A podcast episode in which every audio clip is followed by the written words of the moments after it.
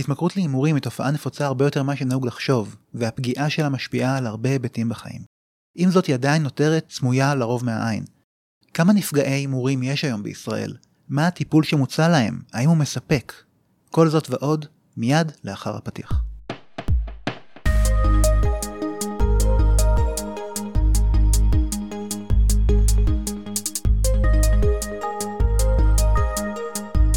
שלום, ברוכים הבאים למחקר בשלוש קריאות, הפודקאסט של מרכז המחקר והמידע של הכנסת. אני אודי בקר, עורך הפודקאסט וחוקר במרכז. היום נדבר על התמכרות להימורים והטיפול בנפגעי הימורים בישראל. נמצא איתנו מירב פלג גבאי, חוקרת במרכז שכתבה מסמך בנושא. שלום מירב. שלום שלום אודי. אנחנו מדברים היום על הימורים והתמכרות להימורים. למה זה נושא שחשוב לדבר עליו? אתה שואל בעצם למה הימורים זה אישו. והתשובה היא שזה כנראה תופעה הרבה יותר רחבה ממה שאנחנו יודעים. לא מן הנמנע שאתה מכיר מישהו כזה, רק אתה לא יודע שהוא נפגע הימורים. כי מה שקרה בכלל בעולם בעשורים האחרונים זה עלייה מאוד גדולה גם בהיקף ההימורים בכלל, שאתה יכול לתלות את זה בכמה סיבות כמו, כמו הופעת האינטרנט והסמארטפון ועניין של ממשלות בכספים, במיסים מהימורים, יש כל מיני סיבות לזה, ויחד עם התרחבות ההימורים להיקף חסר תקדים, אז התרחב גם לצערנו היקף ההתמכרות להימורים.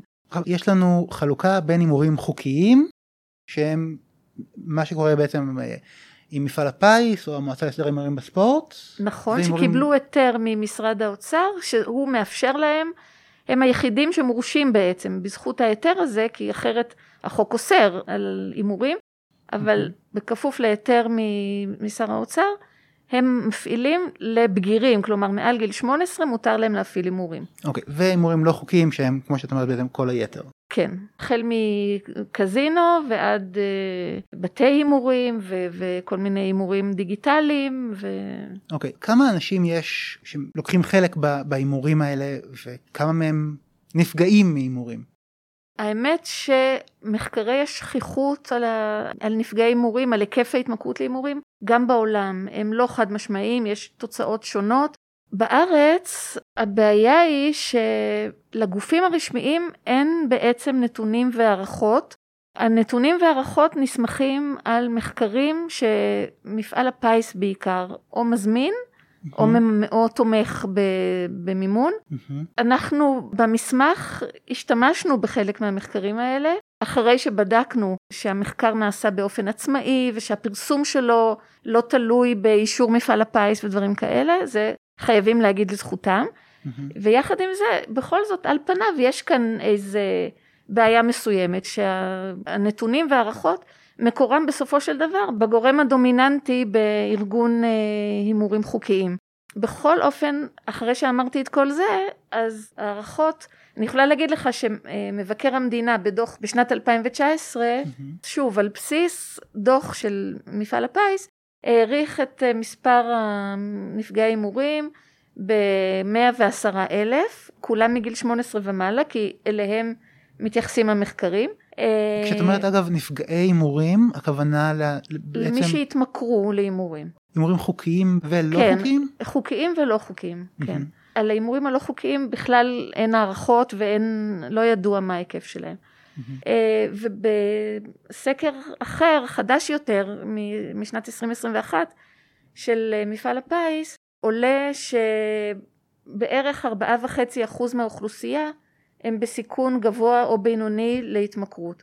שזה כשמתרגמים למספרים זה יוצא יותר מרבע מיליון בני אדם ושוב אנחנו מדברים רק על בגירים מעל גיל 18 ובלי להתייחס לקטינים שעלולים להיות גם כן אה, מכורים. הנושא של הקטינים אגב את מזכירה את זה כי אמרת שלקטינים אסור נכון היום לקחת חלק בהימורים נכון אבל הם, אם אני מבין אותך נכון הם לוקחים חלק בהימורים או שהם עלולים לקחת חלק אה, בהימורים. כן אה, קודם כל ההתמכרות להימורים יכולה לקרות בכל גיל גם בגיל נעורים וידוע שיש גם בני נוער שנכנסים לעניין ונשאבים לתוך ההתמכרות שוב אין הערכות על ההיקף שלהם אבל ידוע שיש. זאת אומרת בכל מקרה בגירים בישראל היום יש בין 110 ל-250 אלף או אולי אפילו יותר אנשים שהם או נפגעי הימורים או שעלולים להיות. נכון, שהם בסיכון, שהם בסיכון בינוני גב- וגבוה. בינוני כן, וגבוה. כן. אוקיי, עכשיו האנשים האלה שבעצם נפגעים מההימורים, איזה סוג של טיפול הם, הם מקבלים?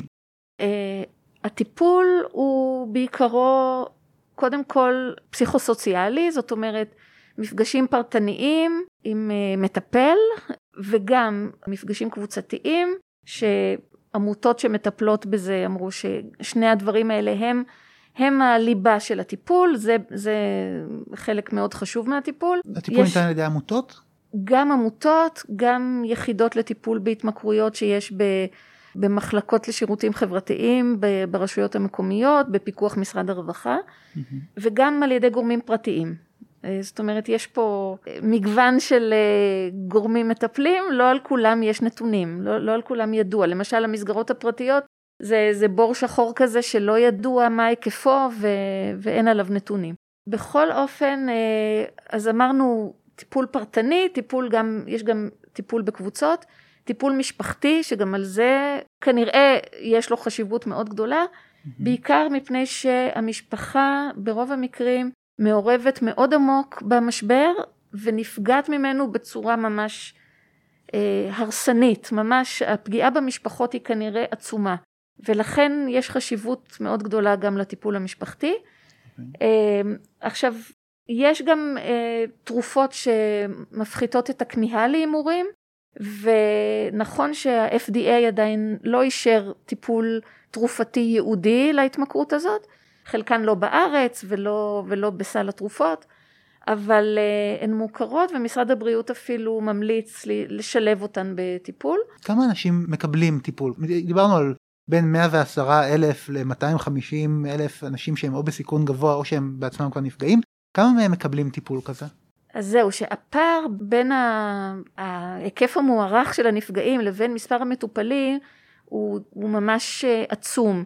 מה? אני רק צריכה להקדים ולהגיד שוב שלגבי מספר המטופלים, אין לנו בעצם נתונים. אנחנו, משרד הרווחה יודע רק על חלק, אלה שהוא מכיר מהמסגרות שלו ומעוד עמותה שמטפלת גם כן, אבל הוא לא יודע אפילו לא על כל מי שבעמותות ובוודאי לא על כל מי שבמסגרות פרטיות. אז מספר האנשים שהיו רשומים בשנת 2020 במשרד הרווחה כמטופלים זה 770, שזה חצי אחוז בערך מההיקף 770 המוערך. מה- מה- בין 110 אלף ל-250 אלף כן, במסגרות מוכרות, במסגרות ש, שיש מעקב ש- אחריהן. אה, כן, בערך חצי אחוז ופלוס מינוס, אבל, אבל חייבים לזכור שבאמת אנחנו גם לא יודעים על כל המטופלים, כי חלקם מטופלים באופן פרטי, שלא ידוע לרשויות, ופה אני אוסיף עוד משהו, שהאנשים האלה שפונים לטיפול, וכנראה לא רק אלה שפונים לטיפול, אבל יותר קל להתייחס לאלה שמגיעים לטיפול, כי אותם פוגשים ומכירים, ברור. הם ב- בחלק גדול מהמקרים אנשים עובדים, משכילים, אה, עם משפחות, עם זוגיות, חיים לכאורה חיים נורמטיביים, ויש להם את הבעיה הזאת, והם מתביישים בהתמכרות הזאת בהרבה מקרים, מהמם. וזאת התמכרות שאפשר יותר להסתיר אותה לאורך זמן, היא לא נראית לעין כמו חלק מההתמכרויות האחרות שרואים אותן די מהר. אז- אז הסיבה בעצם שאנשים לא ניגשים לקבל טיפול זה הבושה? במידה רבה זה הבושה, אני יכולה להגיד לך שאמר לי את זה נציג אה, מיזם Gamblers Anonymous, אה, שזה מיזם של תמיכה הדדית של נפגעי הימורים, שהוא אמר לי שמספר האנשים שבאים לקבל תמיכה וטיפול הוא ממש קצה הקרחון. אה, רובם מתביישים ו- ודוחים ודוחים עד שממש כבר אה, אין להם ברירה, ואז הם פונים לטיפול. אבל כנראה שזה באמת רק חלק קטן מהנפגעי הימורים. אני גם יכולה לה, להגיד לך שיכול להיות שחלק מהבעיה קשורה גם בזה שהטיפול אה, ניתן בחלק גדול מהמסגרות ב... לא, לא באופן ייעודי. הוא לא טיפול ספציפי לנפגעי הימורים, וסתם אוקיי. לדוגמה, נגיד, אז הוא טיפול בהתמכרויות באופן רחב יותר? כן, כן, זה, זה ביחד עם, זה אותו צוות ואותן מסגרות שמטפלות גם בשאר ההתמכרויות. הטיפול הרי, הוא, יש מסגרות שהן ללא לינה, שזה טיפול יום אמבולטורי, ויש מסגרות של אה, קהילות טיפוליות סגורות, שזה עם לינה בעצם. שזה עם לינה, ובמסגרות האלה למשל, אם, אם, נכון ששם זה רק חלק קטן מהמטופלים. רוב המטופלים נעזרים בטיפול, בטיפול יום. Mm-hmm. אבל למשל בשנת 2020 רק 4% מהמטופלים בקהילות הטיפוליות המוכרות למשרד הרווחה, רק 4% היו נפגעי הימורים, ומשרד הרווחה בעצמו אומר שהוא מודע לזה שנפגעי הימורים קשה להם להשתלב עם נפגעי התמכרויות אחרות באותה מסגרת. זה בעצם מתחבר למה שאת אומרת על הבושה אולי. גם, כן.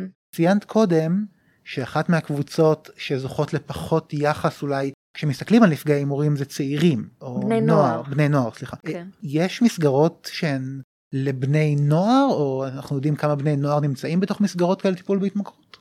אמ, אנחנו לא יודעים אין, אין הרבה מידע על בני הנוער משרד הרווחה יודע להגיד שיש בתוך הרשויות המקומיות ביחידות לטיפול בהתמכרויות יש בערך 70 יחידות לטיפול בנוער אבל זה לא אוקיי. ספציפי להימורים ואין לנו נתונים על uh, מספר בני הנוער שטופלו נגד התמכרות להימורים. אני כן יכולה להגיד לך שבשיחות עם גורמים, גורמי טיפול בשטח, mm-hmm. המצב הוא שבאמת, אמרתי כבר, אפשר להתמכר גם בגיל הנעורים, mm-hmm. התמכרות יכולה להתחיל בגיל צעיר. מה שאמרו גורמי הטיפול זה שחשוב באמת לטפל בהתמכרות הזאת עוד בתחילתה, mm-hmm. אבל מאוד חשוב מצד שני שזה לא יהיה ביחד עם מבוגרים. הטיפול צריך להיות נפרד בבני נוער ולא ביחד עם המבוגרים. עד היום לא היו מסגרות אה, לבני נוער. Mm-hmm. עכשיו יש עמותה בשם עמותת הדרך שהיא מטפלת בנפגעי הימורים וממש בזמן כתיבת המסמך נמסר שהם עובדים על פתיחת איזושהי תוכנית mm-hmm. לבני נוער. Mm-hmm. אבל זה רק, רק בהתחלה. בצעדים ראשונים, כן, אוקיי. כן. אם אני מבין נכון עד עכשיו אני מוודא שאני עוקב. דבר ראשון יש לנו מחסור מסוים בנתונים אנחנו לא יודעים כמה נפגעי הימורים יש או כמה בכלל מהמרים יש כן אנחנו לא יודעים על הימורים לא חוקיים אנחנו לא יודעים אז כמה נפגעים באמת יש כמה מהם הם בני נוער אנחנו לא יודעים כמה אנשים בכלל מקבלים טיפול במסגרות שונות כי יש מסגרות שלא מדווחות על כמות המטופלים בהם יש לנו בכלל מחסור בנתונים. נכון, ו- ופה אולי אני רק אה, אדגיש את המקום של האינטרנט שהוא כל כך זמין ואנונימי, שאנשים יכולים, בכל הגילאים, יכולים להמר בו מתחת לרדאר, ו- וזה בהחלט יכול להיות סיבה להערכת חסר של כן. ההתמכרות להימורים כי אתה פשוט לא יודע על כל האנשים. וזה גם מתחבר לנושא של גם חוסר מודעות וגם בושה. נכון. זה מוביל לכך שמתוך אומדן של כ-110 עד אפילו 250 אלף או אפילו יותר מזה אנשים שהם או נפגעי הימורים או אה, ברמת סיכון גבוהה או בינונית להיות נפגעי הימורים אז רק משהו כמו חצי אחוז מקבלים באמת אה, טיפול במסגרות במסגרות המוכרות, המוכרות שיש נתונים כן. מהן. אני חושב שגם סביר להניח שהמסגרות הפרטיות לא נותנות טיפול לעוד 100 אלף אנשים. נכון, וגם הן הרבה יותר יקרות. 아. אה. ולכן הן לא נגישות לכל נפש. אז יש מסגרות שבהן ניתן טיפול, רוב המסגרות האלה הן להתמכרויות באופן כללי ולא למתמכרים להימורים. במסגרות האלה יש מסגרות פרטיות, יש מסגרות של מפעילות עמותות שונות, נכון? אולי אני אתן טיפה מספרים. אה, עמותות, יש שלוש עמותות ש, שנפגעי הימורים הם, הם חלק אה, די מרכזי בפעילות שלהם. יש 94 אה, רשויות מקומיות שבהן יש יחידות לטיפול בהתמכרויות שונות, mm-hmm. כמו שאמרנו, לא ייעודי להימורים, ויש מסגרות פרטיות בהיקף לא ידוע. ובנוסף, כמו שאמרתי, יש גם 12 קהילות טיפוליות סגורות, mm-hmm. שזה למי שלא מספיק לו הטיפול האמבולטורי הזה. אבל שוב, זה חלק מטיפול בהתמכרויות באופן רחב, לא בטיפול... נכון, נכון. אוקיי. אז אנחנו מבינים שיש כאן הרבה אנשים שלא מקבלים טיפול, אה, ושהטיפול שיש הוא כנראה לא מותאם ייעודית להם. איזה צעדים ננקטים, אם בכלל, כדי להנגיש את הטיפול הזה לעוד נפגעי הימורים, או לגרום לכך שיותר מהם יקבלו איזשהו טיפול. אה, אה, ב-2016 הייתה איזושהי החלטת ממשלה שבעקבותיה קמה ועדה בין משרדית בראשות משרד האוצר שהגישה המלצות לשיפור מערך הטיפול בנפגעי הימורים. Mm-hmm. אנחנו במסמך התמקדנו בחלק הטיפולי של ההמלצות וכל מי שרוצה מהמאזינים מוזמן אה, להסתכל בפרק הזה במסמך. אני לא אעמוד עכשיו על כל המלצה, אבל אני יכולה לציין, לדוגמה, חלק מהן שהן מרכזיות. הזכרת את העניין של אה, לעודד אנשים לפנות לטיפול, אז למשל אחת ההמלצות הייתה אה, לערוך קמפיין אה, להעלאת המודעות להתמכרות להימורים, לסיכון שבזה וגם לאפשרויות הטיפול, mm-hmm. להפחית את הסטיגמה וכולי. אה, וההמלצה הייתה שזה ייערך לא על ידי הארגונים שמפעילים הימורים חוקיים בארץ, אלא באופן בלתי תלוי. שהיום והמלצ... בעצם הפרסום שנעשה הוא נעשה על ידי... על ידי הארגונים האלה, כן. כל הקמפיינים בתחום ההימורים מובלים במידה ניכרת על ידי... אה, הגופים שעורכים את ההימורים. כן. וההמלצה הייתה לנתק את הקשר הזה ולעשות אה, קמפיין בלתי תלוי. ההמלצה הזאת לא יושמה. במקביל... עד כה. עד כה, כן. Uh, במקביל הייתה עוד המלצה שמתקשרת למה שדיברנו על, על המחסור במידע, המחסור בנתונים, uh, על היקף הצרכים בכלל בגמילה מהתמכרות להימורים. הייתה המלצה לערוך סקר אפידמיולוגי מקיף, שהוא בלתי תלוי, uh, וגם זה לא יושם. והמלצה שלישית מעניינת זה להקים מרכזי טיפול ייעודיים שהם יהיו בסגנון one stop shop, זאת אומרת מעטפת של כל השירותים, כולל טיפול פסיכולוגי ומעקב פסיכיאטרי וייעוץ פיננסי ושיקום מקצועי. היום ו... הטיפול הזה הוא לא ב... חלק מהפונקציות היום ניתנות על ידי אה, היחידות לטיפול בהתמכרויות של משרד הרווחה ברשויות המקומיות, ו... חלק ניתן גם בעמותות, העמותות אה, אפילו אולי נותנות קצת יותר, בחלק מהעמותות יש למשל גם טיפול תרופתי וגם אה, למשל אה, טיפול באומנות יש, שמעתי שאחת מהן נותנת, ואפילו חידוש כזה של מדריך נגמל, זאת אומרת מדריך שבעצמו היה נפגע הימורים ויצא מזה ועכשיו נותן השראה ועזרה למתמודדים אחרים. הבנתי שזה מאוד מאוד עובד. אז יש את, את כל השירותים האלה, אבל, אבל לא כולם ניתנים היום בכל מקום, אבל יש איזושהי התקדמות מהבחינה הזאת שהקרן לתובענות ייצוגיות של האפוטרופוס הכללי במשרד המשפטים פרסמה בשנת 2021 אה, קול קורא להקמת חמישה מרכזים, סוג של one stop shop, מרכזים אמבולטוריים כאלה לטיפול אה, בנפגעי הימורים באופן ייעודי. אמ, בעיקרון אמורים להיות אה, שמונה מרכזים שיהיו אמבולטוריים, שיהיו ייעודיים להימורים. שלושה של עמותת הדרך שהיו קודם ועוד חמישה חדשים של הקרן. והעניין הזה מתרומם, העניין הוא שזה, התקציב של הקרן הוא מוגדר כרגע לשלוש שנים, אבל הקמת המרכזים משפרת את התמונה. התקציב הוא מוגבל לשלוש השנים הקרובות, אבל אפשר לקוות שיחדשו את זה או שיהיה משהו דומה.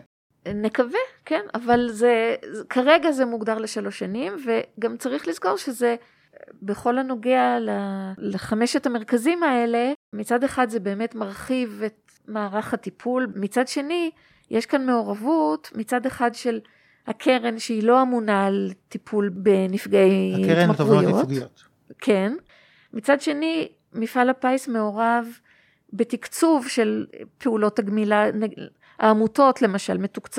מסובסדות על ידי מפעל הפיס, ככה שנכנסים לתוך אה, מערך הטיפול גורמים שהם בחלקם חוץ ממשלתיים, בחלקם פשוט לא, לא קשורים לטיפול בהתמכרויות.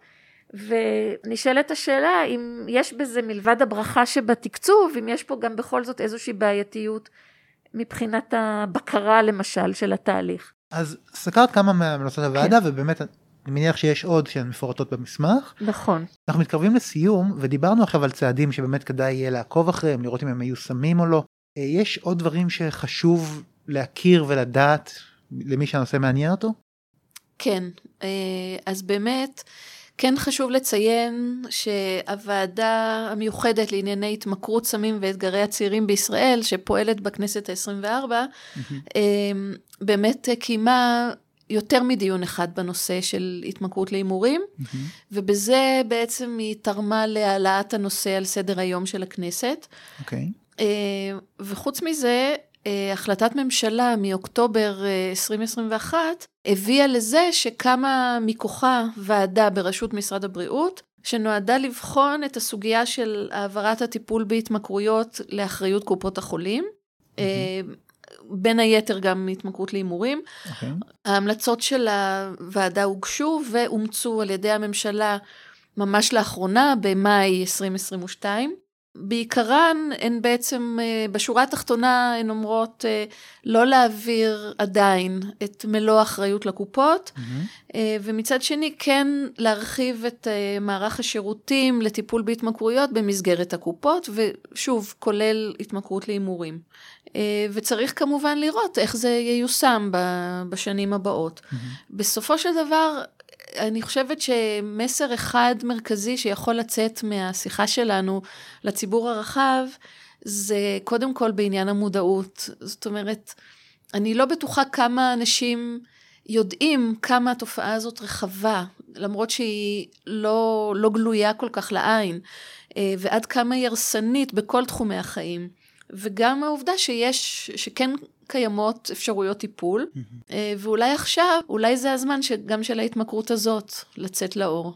ש- שווה לעקוב ולראות מה, מה ישתנה בשנים הקרובות. בהחלט. מירב פלג גבאי, חוקרת במרכז המחקר והמידע, תודה רבה לך. תודה רבה לך אודי. נזכיר רק לסיום שאת המסמך המלא שכתבה מירב, שכולל גם פירוט נוסף על הנושאים שדוברו כאן ופירוט על נושאים נוספים, אפשר למצוא באתר הממ"מ, מרכז המחקר והמידע של הכנסת. תודה רבה לכם ונתראה בתוכנית הבאה.